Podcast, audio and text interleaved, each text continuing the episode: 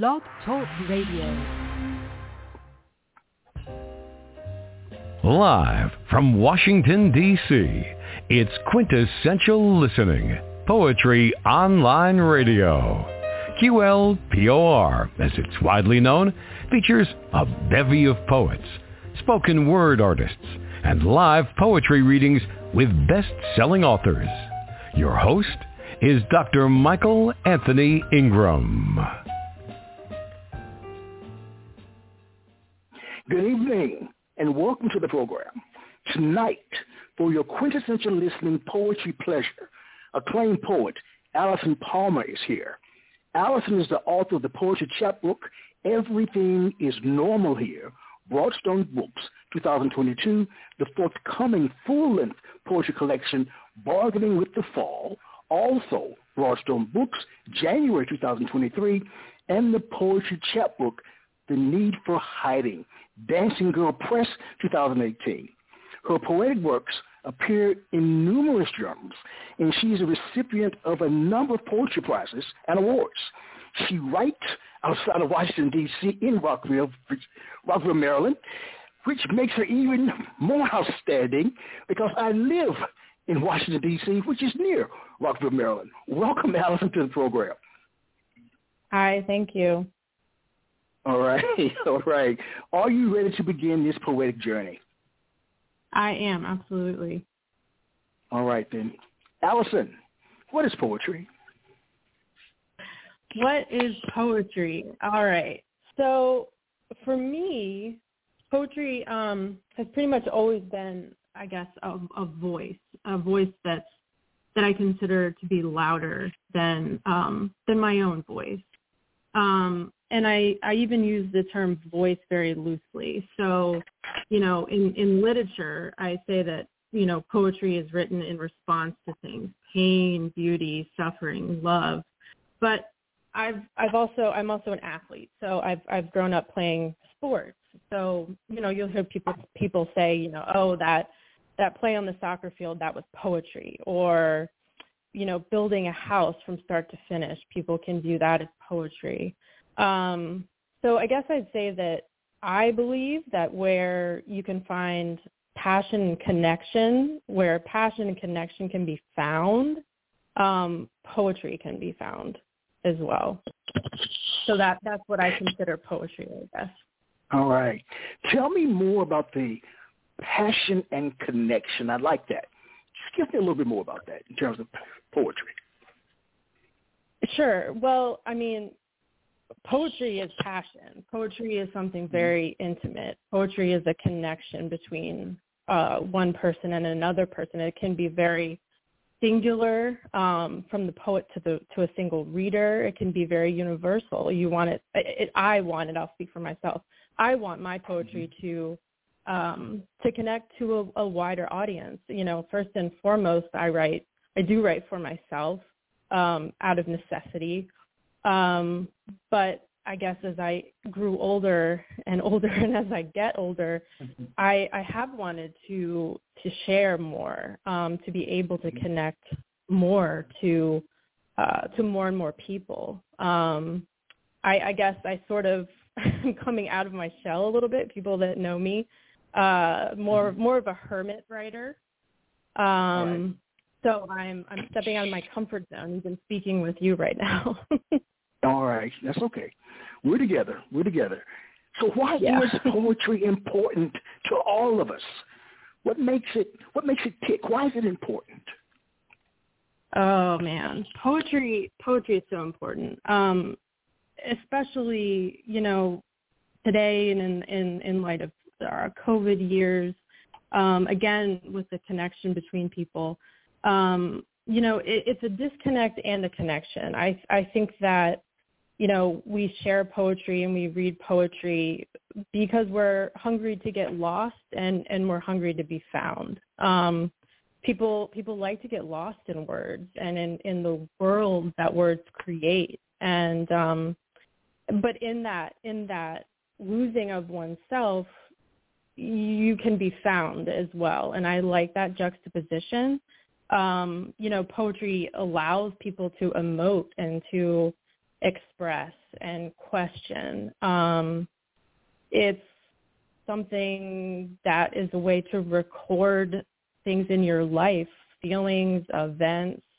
Um, you know, I've I've always recorded things in my life. I've kept journals since I could mm-hmm. write. Um, and again, it's just it allows me to to lose myself and and hopefully it does for for other people that are looking for that and also looking to be found in some way very important. you know it's funny well i was going to share that i'm already floored by your way of thinking you made the statement that it's oh i'm lost now actually to lost and to be found i thought that was beautiful absolutely beautiful well, let me ask this question. Still, I'm on a tangent yeah. already. yeah. Is poetry letting your guard down or building a wall? That's a that's a really interesting question. I and I think that that also for me personally um, has developed with age. I think in the beginning, um, poetry wasn't necessarily a wall, but I had a difficult time maybe expressing myself the way I wanted to be expressed. So inadvertently, it was a wall. Um, mm-hmm. now it's definitely letting my guard down. It, it sort of for me signifies this allowance of, of intimacy. Poetry is incredibly intimate, um, and you know, in this odd way, I I, I let my guard down because I want readers to believe in me as a as a poet. Um, for me, if I'm not honest in my poetry, then I'm not honest with myself, and then my it pretty much means nothing. Um, but you know, if readers can believe in me as a poet, then maybe they subsequently can believe in me as a person. So it's this odd need for acceptance in a way or desire um, to be known and to be understood. So definitely letting letting your guard down, or for me, letting your guard down. You know, oh, people who've listened to me over the course of the last five years can always tell when I'm flustered when I hear oh. something brand new. okay. When it just right when it when it touches me, like what you're sharing with me right now, um, wow, I'm, I've I've got well, goosebumps just listening to you talk already. I really do. Okay. Um, just your openness, your honesty, your sense of self around why you write. I, I, I'm fascinated, and I want to know more. Please share a poem. Sure. All right. So I think the the first poem I'm going to share does come from the the new chapbook. Everything is normal here. Um, this just to preface the the book um, really quickly. Um, you know, like I mentioned, we've we've had a very strange and difficult few years. So this yes. chapbook was sort of born, yeah, born out of um, you know, it describes a fraught world. So what seems to be normal sort of breaks down, um, which I think we've we've definitely seen.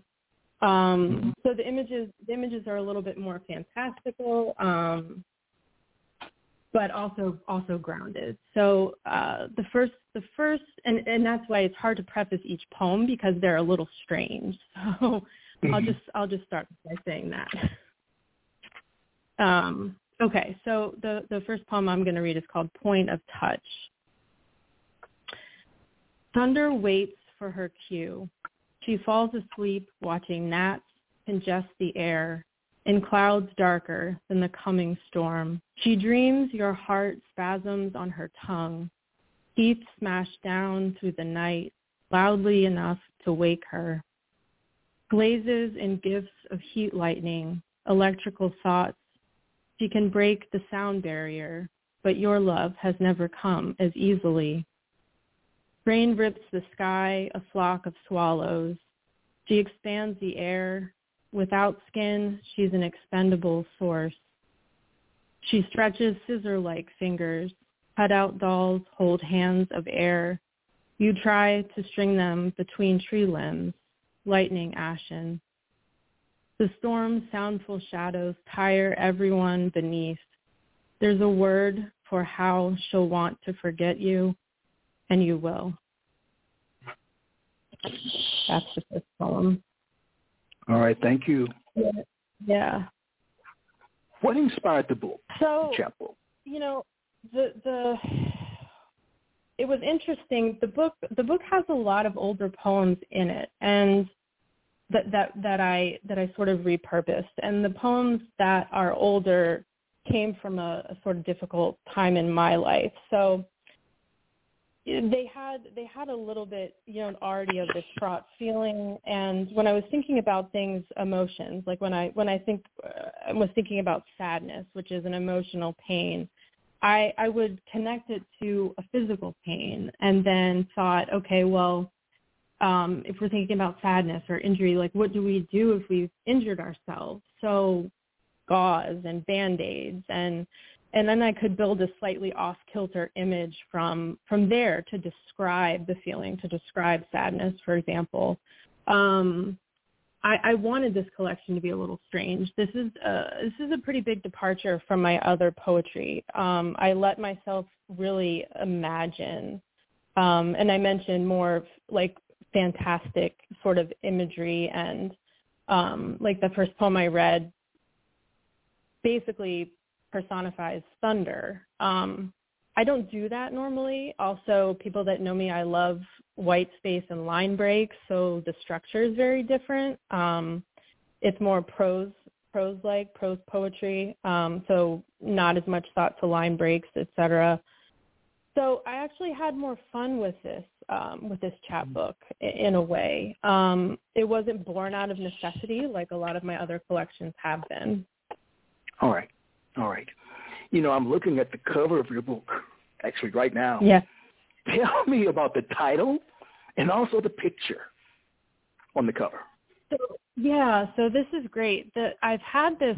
The the the picture comes from a uh, a block, a wooden block, a small wooden block, uh, square, and my aunt, uh, my aunt Linda, brought it back um, from Italy for me. She she bought it, I think, in Turin, um, a street artist uh, who I I tried to find actually. Um, and I've always wanted to use this. I I love it. I love I love the strangeness of this. I actually one of my my favorite things uh, are trees and uh, the mm-hmm. sky, so the moon and the sun.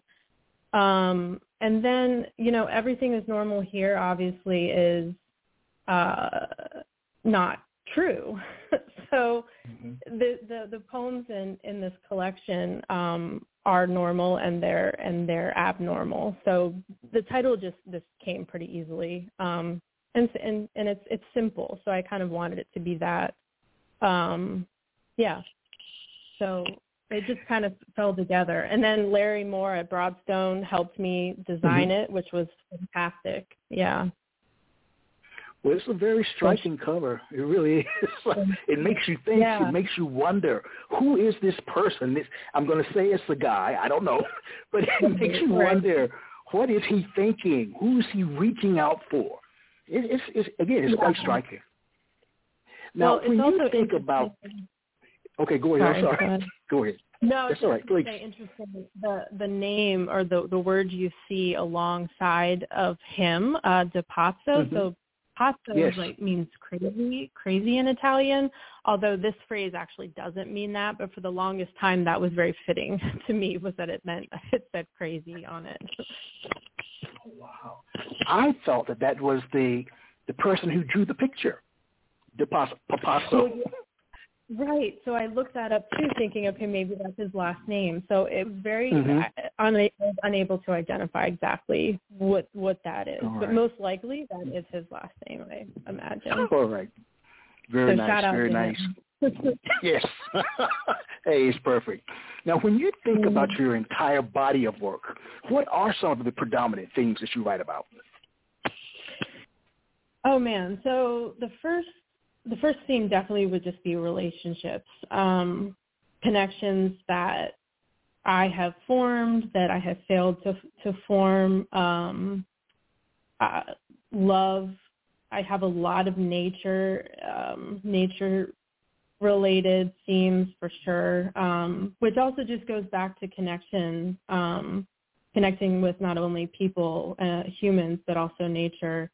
Um, you know, suffering has been a, a, a big theme for me. Th- these are not these are these are fairly simple and, and I would say universal themes. And so I mm-hmm. like that challenge though because um, I mean, as they say, everything's been written, right? So the mm-hmm. challenge is how to write what's been written in a new way. And and so these, you know, hope, um, these these themes, tragedy, trauma, um, but they but that's what connects with with people. Are, I think are, are these universal themes, and they've they've that's held true for me. I think. So how does a poem begin for you, Alison? With an idea, a form, or an image? Um, all of the above. Um, you know, I one of the things I do is on my phone I get um, a word of the day every day. Mm-hmm. So some of the words I'll already know, some of the words I, I don't know yet, uh, or I haven't haven't come across, which are obviously the most interesting. Um, I also get a quote of the day. So I, I try to find different ways to be inspired. Sometimes I'll just sit and I and I I will just just think and and that's possibly the most interesting because um you know again with the disconnection and connection that's sort of where i i lose myself and find myself at the same time. So um so really all it it, it just depends to be honest with you. Hmm. well please share another poem sure. All right. So i'm going to share i mentioned sadness and, and gauze. So I'll, mm-hmm. I'll read the poem that that has um, that has that imagery um, that imagery in it, and it, it's called the rescue. You don't notice my trail of gauze, of placelessness. Eventually, I find my hands to build my body back. They move my limbs around, wrap me up. If I was forced to cut something away, Keep in mind a sea star, sea star regrows her fifth arm. I'm a means to those small creatures that curl within. They kindle, gloom darkly below my surface. Minutes pass the hour. I'm grains of salt set for that sea. At noon, you pick me up from the, th- from the therapist. Just me, not the sea star. Open field, open room, open my body away. I only find more of emptiness's imprint in all this space. Often it feels good to look back and miss seeing yourself. A pigeon on the sill pecks at glass to test its own reality. Oh, to find buttony eyes and the fascinating language of wings and that's the second poem.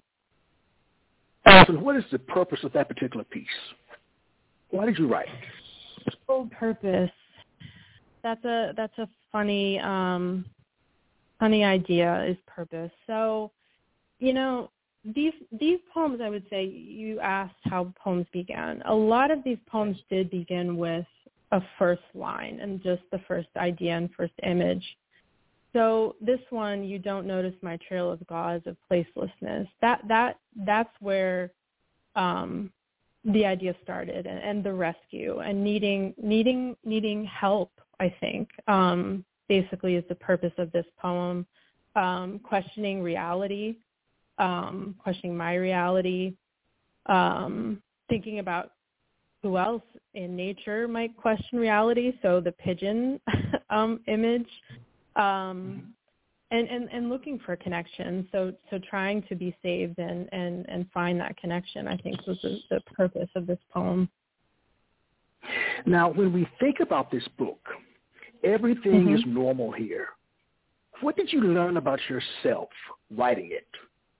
Who are you as a consequence of writing this book? Yeah, that that's really funny because you know when I when I sent this book to try to get um, some uh, some blurbs for for the back. Um, mm-hmm. I I thought that I had actually hidden myself in in this in this collection in particular because I thought I was looking at the world outside versus my inner world more than I normally do.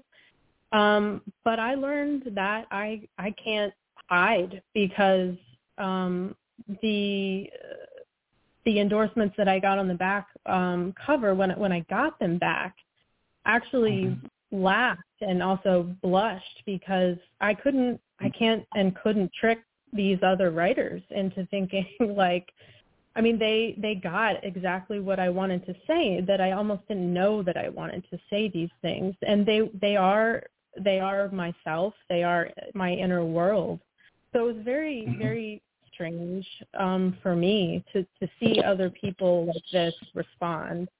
Um, so I, I learned that I couldn't hide, basically. Wow.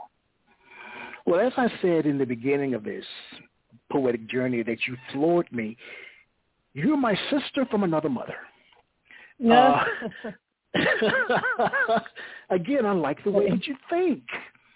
I oh, really, you. really do. The way that you're just so honest I really appreciate it more than you know. Here's my question. Um, yes. All great writers have great writing influences. Who are some of yours, and what makes them great in your eyes? So that that would be a long list. You know. All right. So influ- early influences I, I have to credit i definitely have to credit um, so I, I went to a creative arts school from from seventh mm-hmm. grade to, to 12th grade um, i was part of the first graduating class at uh, charleston county school of the arts in uh, charleston south carolina so mm-hmm. um. I, i've i've had writing mentors um, since seventh grade basically so my my uh, teacher at School of the Arts is, uh, I hope she's listening, uh, Renee Buffo Miles. And and she exposed me and exposed us to people like uh, James Dickey, Galway Kinnell, um, Stephen Dunn, just these amazing and, and and a lot of southern writers. Um but like you know i mean galway kinnell i mean i have one of his poems taped to my my desk right now. I've got james dickey's book you know on my desk. Um people these are people that i go back to. But then also you know C.D. Wright, um, Forrest Gander. Also, a lot of philosophy. I have Camus on my desk. Whoever I have on my desk, I think are have been great influences. Um, and then, you know, also influence. Uh, Marjorie Wentworth is a former poet laureate of South Carolina, has been my mentor um, for over 20 years, and and and writers that she's introduced me to as well. and A lot of Southern writers but then also Virginia Woolf. I, anybody that writes a lot of stream of consciousness writing, um, mm-hmm. you know, Virginia Woolf is is definitely one of my favorite uh, favorite writers. Um, you know, contemporary writers of today, Nils Michals, mm-hmm. um, Carrie Webster, Alessandra Lynch, Martha Collins. Um, they're just phenom. I just there there's too many. Sorry. Mm, it's no problem. I'm smiling because I've recently wrote a poem about Albert Camus. So again, oh. you're close to my heart. you're yeah, close yeah. to my heart. all right, yeah, all right, all right.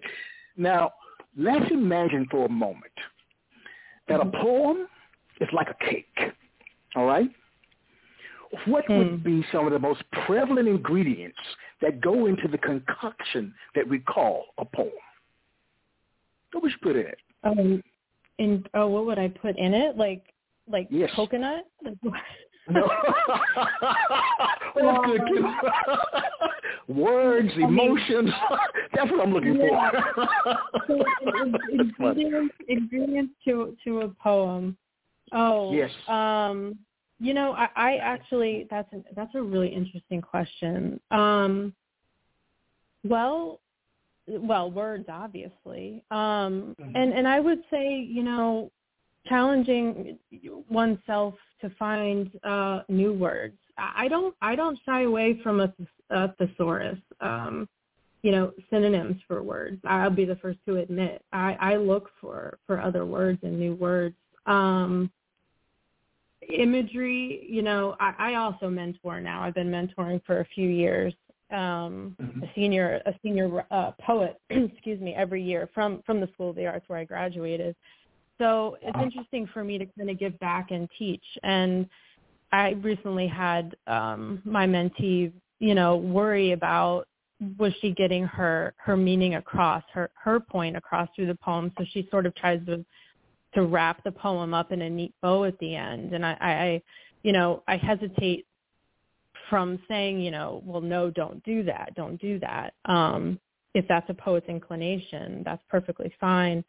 Um, but I, I lead with imagery, and I think that a mm-hmm. strong poem definitely displays um, strong imagery for sure. So imagery is a big ingredient uh, for me at least. Mm-hmm. Not anything else? yeah. Coconut is fine. Vanilla. What else, what else would you like to put in your cake, in your poem? Yeah, what else? Imagery and what else? Imagery. yeah, with with some chocolate in there. Uh, um, well, you know, definitely line breaks and white space. I I I, mm-hmm. I love experimenting with those things. I think that line mm-hmm. breaks do a lot of work. Titles do a lot of work. Um, mm-hmm. You know, I've had and I and I over the years I've forgotten who has said this to me or where I learned this, but that every word and every line should create a world. Wow. Um, and that's that's how I write. I I want each line to to be a world.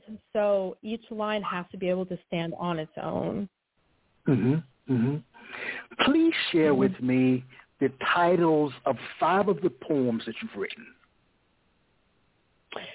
Sure.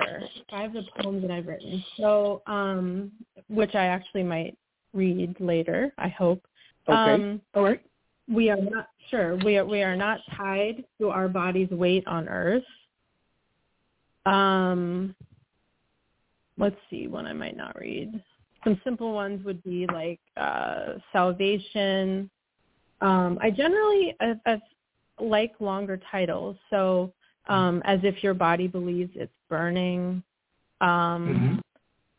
I also have borrowed some some lines from other poets. So one of one of my favorites is a, a super long line that I'm hoping to read called "Until That Body Wakes, Finds itself mm-hmm. in the place it thought it was meant to be."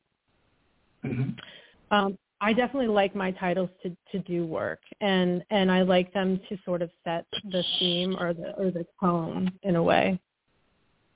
Well, the reason that I ask my following question is, what role should a title play for a poem, and what is important to consider when you're titling a poem? That's why I asked for those five. Yeah, yeah. You know, I again, when I was younger, and I'm thinking even through my seventh through twelfth grade years, titles were always very, very difficult for me. And and I know writers still struggle with with titles, um, even even now, today, years and years later and mentoring has really made me think more about titles because each each young person that I have mentored has had really difficult time with titles. Um, so what I try, one thing I try to to think about even for myself when when you overwrite or and or when you need to cut things you you i i and and and i tell this to my mentees can often find a title in in the lines that you don't necessarily quote unquote need um they can sometimes like if you if you cut a, a final line that can actually become your your title. Um you know titles titles make a reader want to read the poem first and foremost right? So mm-hmm. like any title, like a, a novel title, a book title, a, a collection title, you you want to be able to draw the reader in. So I like my titles to be very interesting. Um, and and less simple. And and everything is normal here. All the titles I believe are actually one word, maybe two, maybe two words.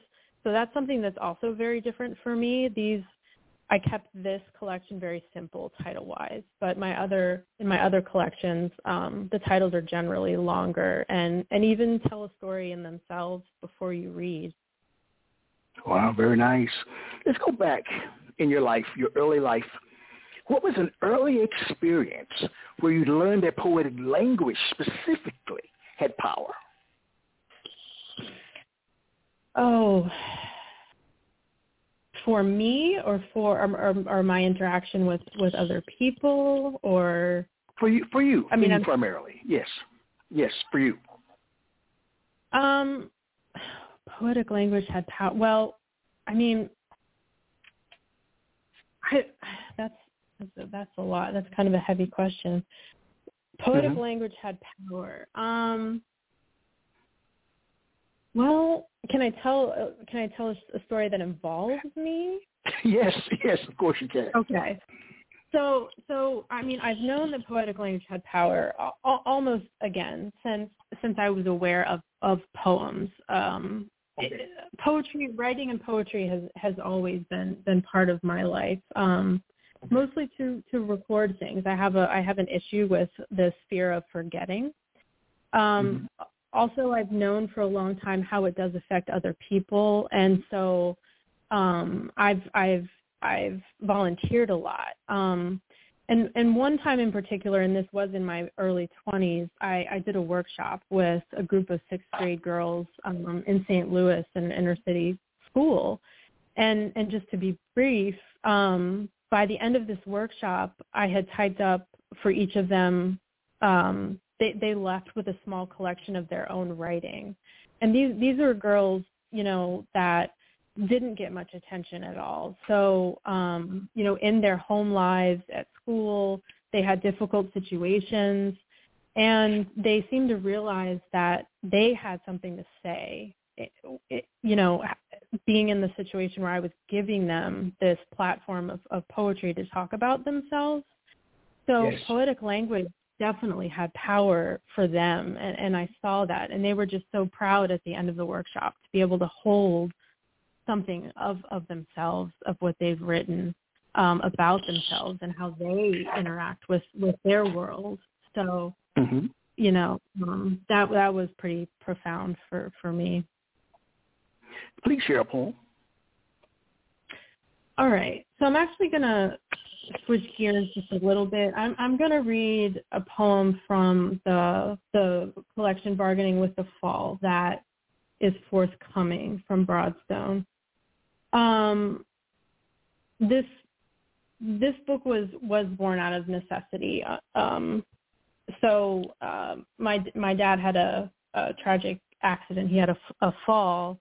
Um, and then ultimately a, a, year later he passed away. So so this this book is is pretty um you know pretty pretty heavy um but I, I definitely wrote it out of necessity and um dedicated to him and, and my family. So mm-hmm. um this poem is called When You Don't Need Me.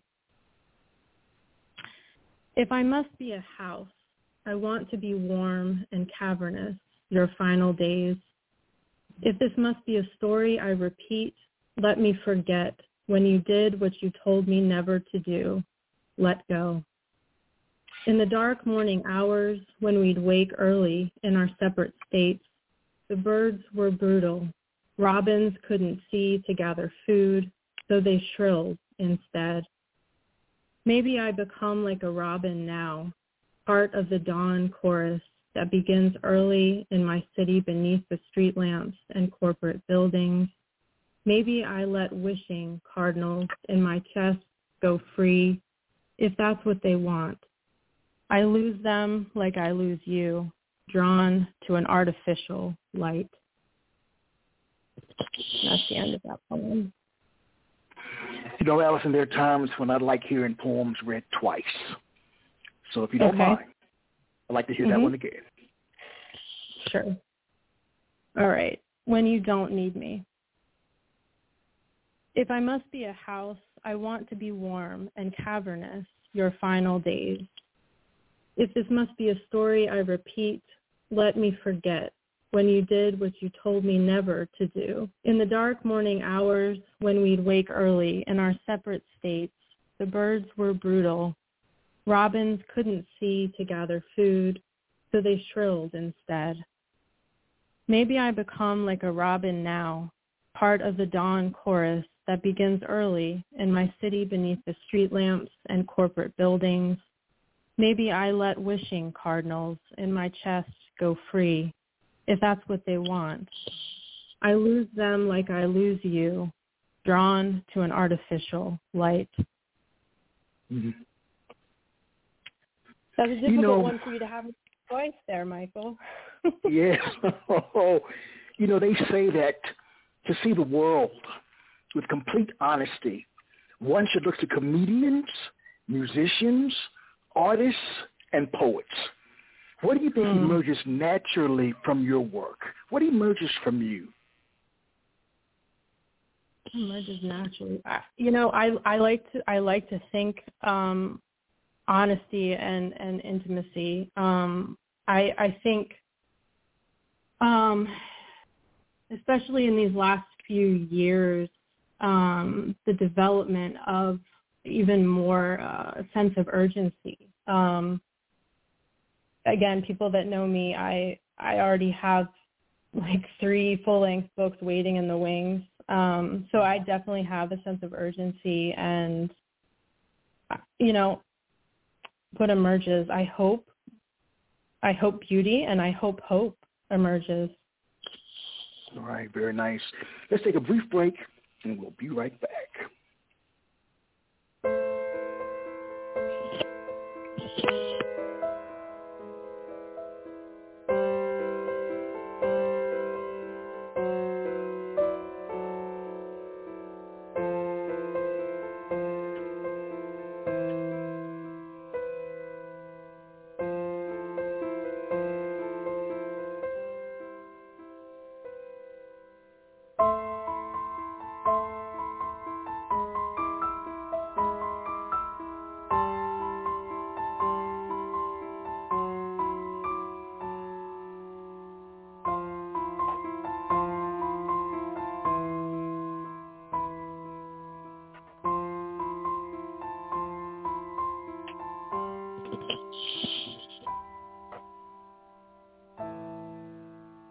We are back. I am Michael Anthony Ingram. I'm here with Alison Palmer. Alison, does it hurt you Yes. to write poetry? If not, why not? Oh, poetry hurts. Um, Talk to me. Po- yeah, po- um, yeah, poetry hurts. Poetry, you know, but and I think I think that I think I have this favorite quote that of um Emily Dickinson's and it's where is it I actually have it here. So so she says if I feel physically as if the top of my head were taken off, I know that Mhm. is poetry. That's been one of my favorite quotes for a very long time. So, you know, it depends on what I'm writing. Um, obviously, the collection about my my dad was uh, pretty much always very painful to write. Um, that that Mhm. hurt. Um, but at, at the same time, again, with giving myself a, a voice and and giving my my family a voice and giving my dad a voice. Um, Yes. it it was it was in the end a very beautiful thing to have and Mhm. and it is a very beautiful thing to own um you know writing about loss writing about love it it all it, all- it all hurts i think Yes, um I agree. yeah yeah You know, I'm wondering. I'm wondering when we spoke earlier about the concoction called a cake and a poem, and I'm wondering whether emotions would have gone into that cake, in addition to imagery and some of the other things. What do you think? Oh, sure, absolutely. That's a big one that I I forgot. Emotion. I mean, yeah.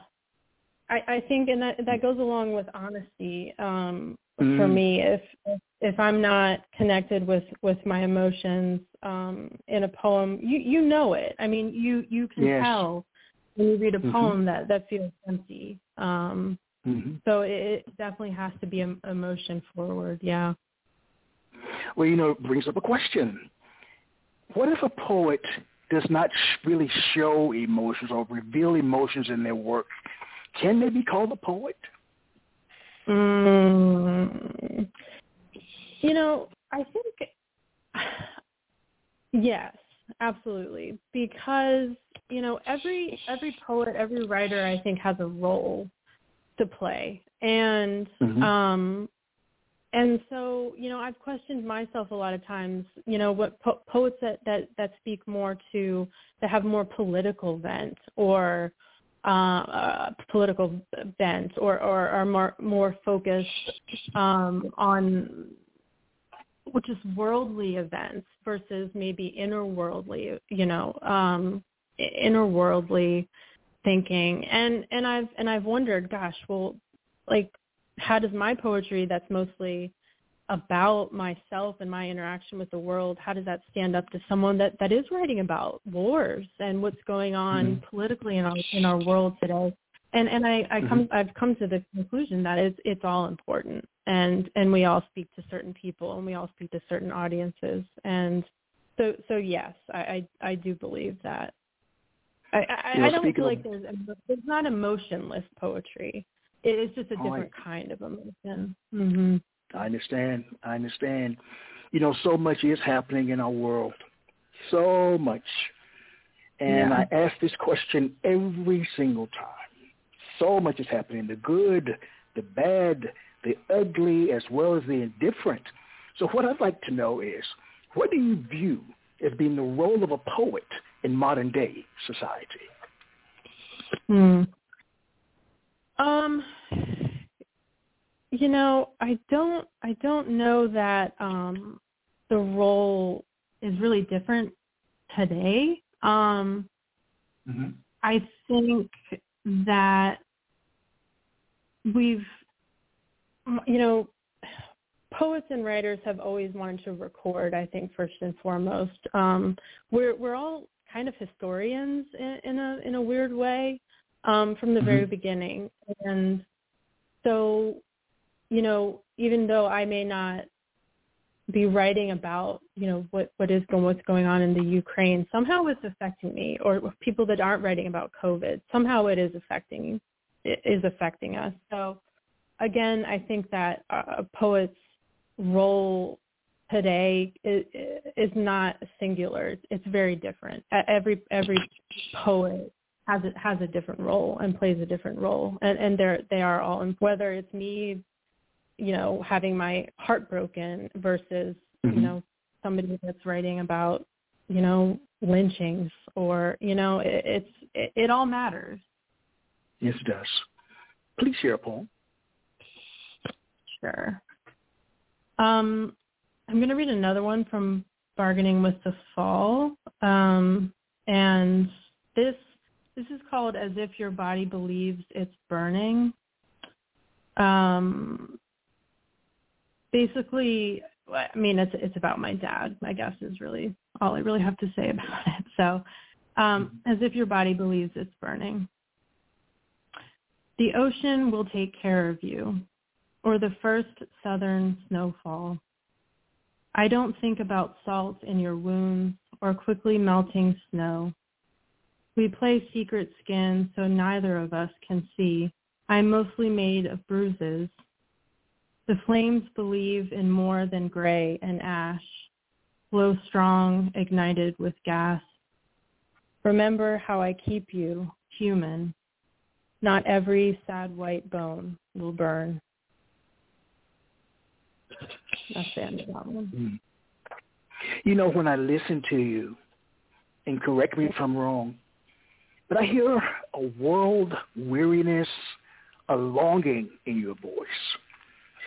And what I'd like to know is what is the connection between your speaking voice and your written voice? Hmm. Well, you would be right um, in your your comment. The the the world weariness um, and my speaking voice and my my writing voice they they're pretty pretty synonymous. I I you know, but I'm I'm reading you poetry you know the past two poems um, based out of out of tragedy. So the weariness yes. is definitely there. So the the voice and the written, my voice and the written voice are are the same. Um, it's mm-hmm. sadness. Um, mm-hmm. It's it's sadness, basically. Mhm. All right. Hmm. Sorry, I didn't mean to be. That's, not meant to be a downer. no, it's not a downer. not at all. Not no, I'm thoroughly, thoroughly enjoying you. I really, really am. Do you think you are meant to be a poet?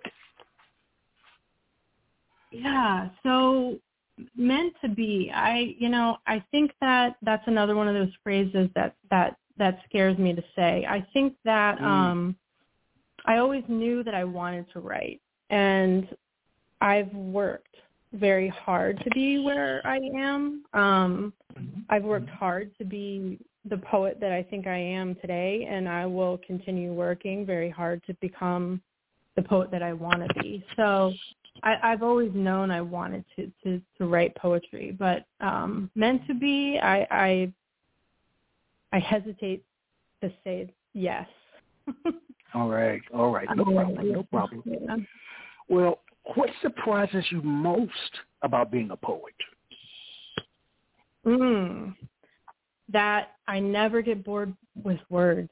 Um, oh, my tell me more. Yeah, my my love for for words actually just gets stronger each day, which I think is is very surprising. And and you know, um, I I never get tired of stringing words together or writing about you know the moon or or the heart or or my father's story or you know relationships um it, it's a challenge, and I think that it's a privilege um, to be able to to use words. I think that being a poet is is is a privilege. Um, so yeah, just just the, the the love of words can keep growing. Yes, you know some poets claim that a poem is like a living creature, Alison. Once it's out yeah. there, there's not much you can do to correct or improve it while others edit meticulously, not leaving much from the original draft form. What is your take on the editing process? Oh man, I I love editing. I'm I am a, a many huge people don't. Many people don't. Many people yeah, like I know, editing. I know. and my my dad, I know my dad was one of those people. He he definitely was a you know one and done um, no, I've always loved the writing process. I, I grew up with the writing process from seventh grade, learned it, and always, you know, I am I'm very meticulous about each and every single word that I write. It's very deliberate, um, as much as it, mm-hmm. as it is organic in the beginning. It's very organic, and then I I, I just fine tune it. I, I love editing. I think it's fun. All right. Please share another poem. Sure.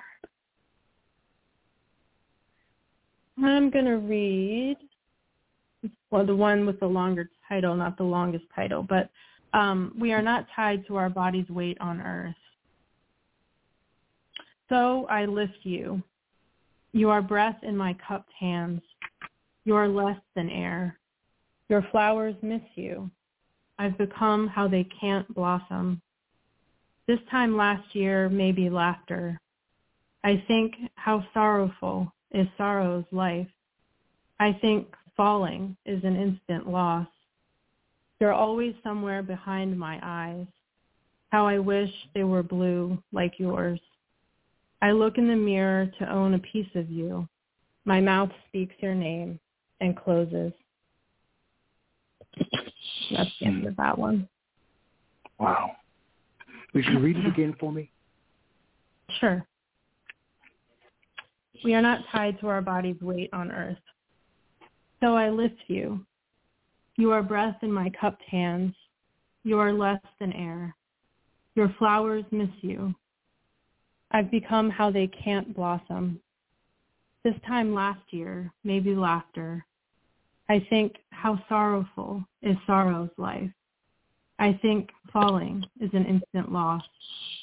You're always somewhere behind my eyes. How I wish they were blue like yours. I look hmm. in the mirror to own a piece of you. My mouth speaks your name and closes. Hmm. Have you ever written a poem that humbled or frightened you? Oh, absolutely. Yes. Um, Tell me more. yeah, the, you know, and I think mostly in this in this collection um, that has happened um, frequently, and I think that, and I've said this before to to um, select people that I know that one of my poems is is good when I feel my chest tighten at the end. Um and by the end i mean when i'm when i'm when i'm closing the poem and and i have the last line. And i i basically i guess kind of like an anxiety attack. Um but uh yeah just numerous times throughout this collection. When when it feels like it's not mine mm-hmm. and i look back and, and read it and it's like god i don't that i i don't remember writing it or i i didn't i didn't write that um mm-hmm. that's to me that's that's that's very humbling and and and powerful and i think um doesn't happen often but but this collection was i think it's just a singular collection for me so if it feels like it's not yours who does it mm-hmm. belong to to the person that you're writing it about? Is that what you're saying? I you know that's you you might have you might have answered that question because I don't know whether I've thought about it that that deeply is is if it's not mine who does it belong to? That's a really good question. Um yeah i would say that in in this particular instance it's it's not my my voice necessarily. It's it's someone else's. It's it could be the you know the universe's it's my dad's voice it's my family's mm. voice um, but yeah, it doesn't necessarily belong to me um, anymore. All right. All right. All right. If you can, please tell me about a poem you were proud of writing but afraid to share for fear of misinterpretation, if you can. Oh, I'm afraid of misinterpretation. a lot. Um, right. Yeah. Um, that's a hard question. Mm-hmm. What makes it hard? Like, well, I mean, I I feel like every poem that I write is sort of has there's a fear of misinterpretation, and and not because it's written poorly. Just you know, once mm-hmm. once you give the poem over to a reader, eh, I, I like to think it becomes theirs. So there's really okay. A small small bit of you know, it's not really misinterpretation, but, you know, per se. Uh, yeah. Mm-hmm. Um, okay. I like for the reader to you be able stop. to. You own. can stop there. You can stop there. Oh, I like yeah. that. yeah. Once you turn it over, you're right. There is the possibility of there being misinterpretation. You're right. I've never heard yeah. that before. I like that. Mm-hmm. You know, now we've come actually to my favorite part of the program. I view it as being a mini M-I-N-I poetry concert. This is your opportunity to share three poems, three or four poems back to back without any interruption from me. No questions, nothing like that. It's your time to take the stage and share three or four poems. Would you do that for me? Absolutely, yes. All right. Um, I'm going to read Portrait, and this does come from the chapbook. Um, Everything is normal here. We're designed to break after only years. Architects mistake the heart for strength, the mind for clarity. Inside a glass box, darkness lifts as light fire cracks apart moments. Clouds and sparks, safe in your hands, almost with tenderness. A thin river spreads, too. The box becomes heavier. What the river's for, I've no answer. If you swallow enough water, you'll regain your gills. I'm telling you not to panic. I'm telling you things change. If down has a shape, what will it be? I constantly wait for something to give way. Don't worry, you're cataloged and well chronicled. And then I'm going to read um, another poem from the chapbook called Ricochet. We know that beneath the meadow is another meadow. Leave these moments tipped forward in our sleep, where we're better. We lean in with as much want. Here, no one can prove us wrong. I let in a little light. Speak to me softly. After that, the bodies collapse, limbs of forgotten gold. Minute inside a second it takes to load a gun, my forehead gone golden from minus time. Raven-lipped, dark, you sound the siren. Each ship made of lanterns brought to shore draws lines and silver edges that tell us where it's safe to sleep. It's not enough to be awake when the world winds away. We try to be resown of nothing left, lovely in our suits of armor. Only the last will be exquisite, will be resought into alkaline or ash. And then if I could, I think this will be my, my final poem. Is that, is that okay? Okay. Yes, that's perfect. Yes. Okay. Um, this is the one with that long title that I mentioned earlier. And um, this is perhaps uh, like you asked me, Michael, about a poem that didn't feel like mine um, by the end. So that's why I kind of want to close with this one. And it is um, from, from Bargaining with the Fall. And it's called Until That Body Wakes Finds Itself in the Place It Thought It Was Meant to Be. I found myself in a hall of mirrors even night couldn't control. All I wanted was a darkness to cancel out the visions of you upon you. Though in the glass corner I hummed into a hollow that sounded like breathlessness. I met you there, your injury an instrument no one could play anymore. This, you said, meant that you could rest now but I wanted that place to burn. I lit a match that appeared in my palm as if its reflection would warn us away. Where I wanted to go didn't matter. You wouldn't take my hand. I fled alone, trailing flames, and when I looked back, there was a child. If the child was you, I couldn't tell. My eyes burned from his light. I didn't see you take his hand, but I imagined it was mine, and so I went. And that's it. Thank you. Thank you. What what piece of advice would you give readers of your poetry chapbook? Everything is normal here. What advice would you share with them before they start reading? Oh let go of everything and just enjoy just enjoy reading it. Um just let go to to enjoy the imagery with with this with the chapbook for sure. All right. What about bargaining with the fall? Any advice? Oh prepare for for for, for a ride. There there's um you know it's it's it's a definitely a, a mixture of, of of sadness and hope, and I, I liked it to end with hope, and it, and it does. So, um, you know, for for people that are are um, grieving and looking for connection, um, but but even even not not grieving, you know, everybody's grieving in a way, just even from these past few years during COVID. So there, there's a lot to be taken from from that from that book. All right. Here's my last official question. Writers and poets write for a myriad of reasons. Some write primarily to speak a message to their audience. Others write because to stay silent is not an option. Alison, why do you write? It's necessary. It, it, I, I can't stay silent. Can't stop it. We're speaking Absolutely. of that. Would you favor us, if you can, with one final piece before we go?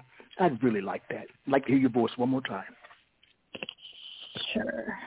Let me see if I can. Let me find one that's not so. That's not so. Uh, we'll end on some hope. All right. Okay, I'm going to read the, the last poem actually from the chapbook, but I'm only going to read, it's in four, four short sections, but I'm going to read just the first uh, first two sections because um, I like the way it ends there. I think it ends a little more hopeful. This is called The End. In the sinews of our fantasies, waving parts of what we're leaving behind. The way to master death is to make it be everywhere. Late light climbs the limbs again, and geese barely see where they're forced to circle back. If I stand here, brightness outlines what could be my arms. Above, green leaves stray in half shade.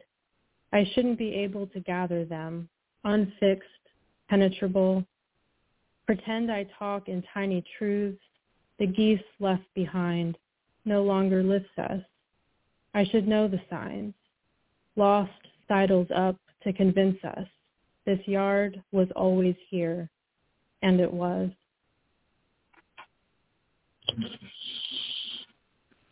Alison. that one. yes. wonderful, wonderful, wonderful. Thank Where can listeners find your work? I have a website. That's my name, AlisonPalmer.org. Um, one L A L I, which is mm-hmm. sometimes strange. Um, I have poems available on there that that have been published online. Um, so that's probably the best place to find them. Also, the um, Broadstone Books website is where you can uh, purchase Everything is Normal here, the chapbook, and then eventually the full length. All right, very nice. How can listeners stay in touch with you? I guess through your website, probably. Yeah, through my website. I have. Uh, you can contact me through there as well. So you can also send me an email. All right. What's next for you, Alison? Where do you go from here? Oh, keep writing, Michael. Where do I go? Mm, keep writing. Tomorrow I'll be mm-hmm. I'll be up writing. Absolutely. you know, there's one question I got to ask. Here we go. Have your favorite poems arrived? or are they still on their way that you've written? Oh, they'll they'll always be. I guess they'll always be more favorites as long as I can write. Right? I mean, yes. Yeah. Oh, I hope so. I hope so in the future. Right. Yeah. We've reached the end of our poetic journey, Alison Palmer, and I want to thank you so much for spending time with me. I learned so much. Thank you. I always like I learning new things. I really, really do. You are a poetic star, and um, I hope our paths cross in a real way, face to face. I really like that. I think so. I really yeah, like that. Yes. Thank you. Yes. Well, again, I want to thank you for joining me tonight. It was an excellent program. The books are out there on Broadstone. Alison Palmer, She's the star of the hour. I'd like to thank everyone for tuning in as you do every week. And as I share every week, let poetry ring somewhere throughout the land. Good night, everyone. Good night, Alison. Good night. Thank you. Thank you. Quintessential Listening, Poetry Online Radio, is available on iTunes, Spotify, SoundCloud, and Stitcher. You can also check out the website at qlpor.com.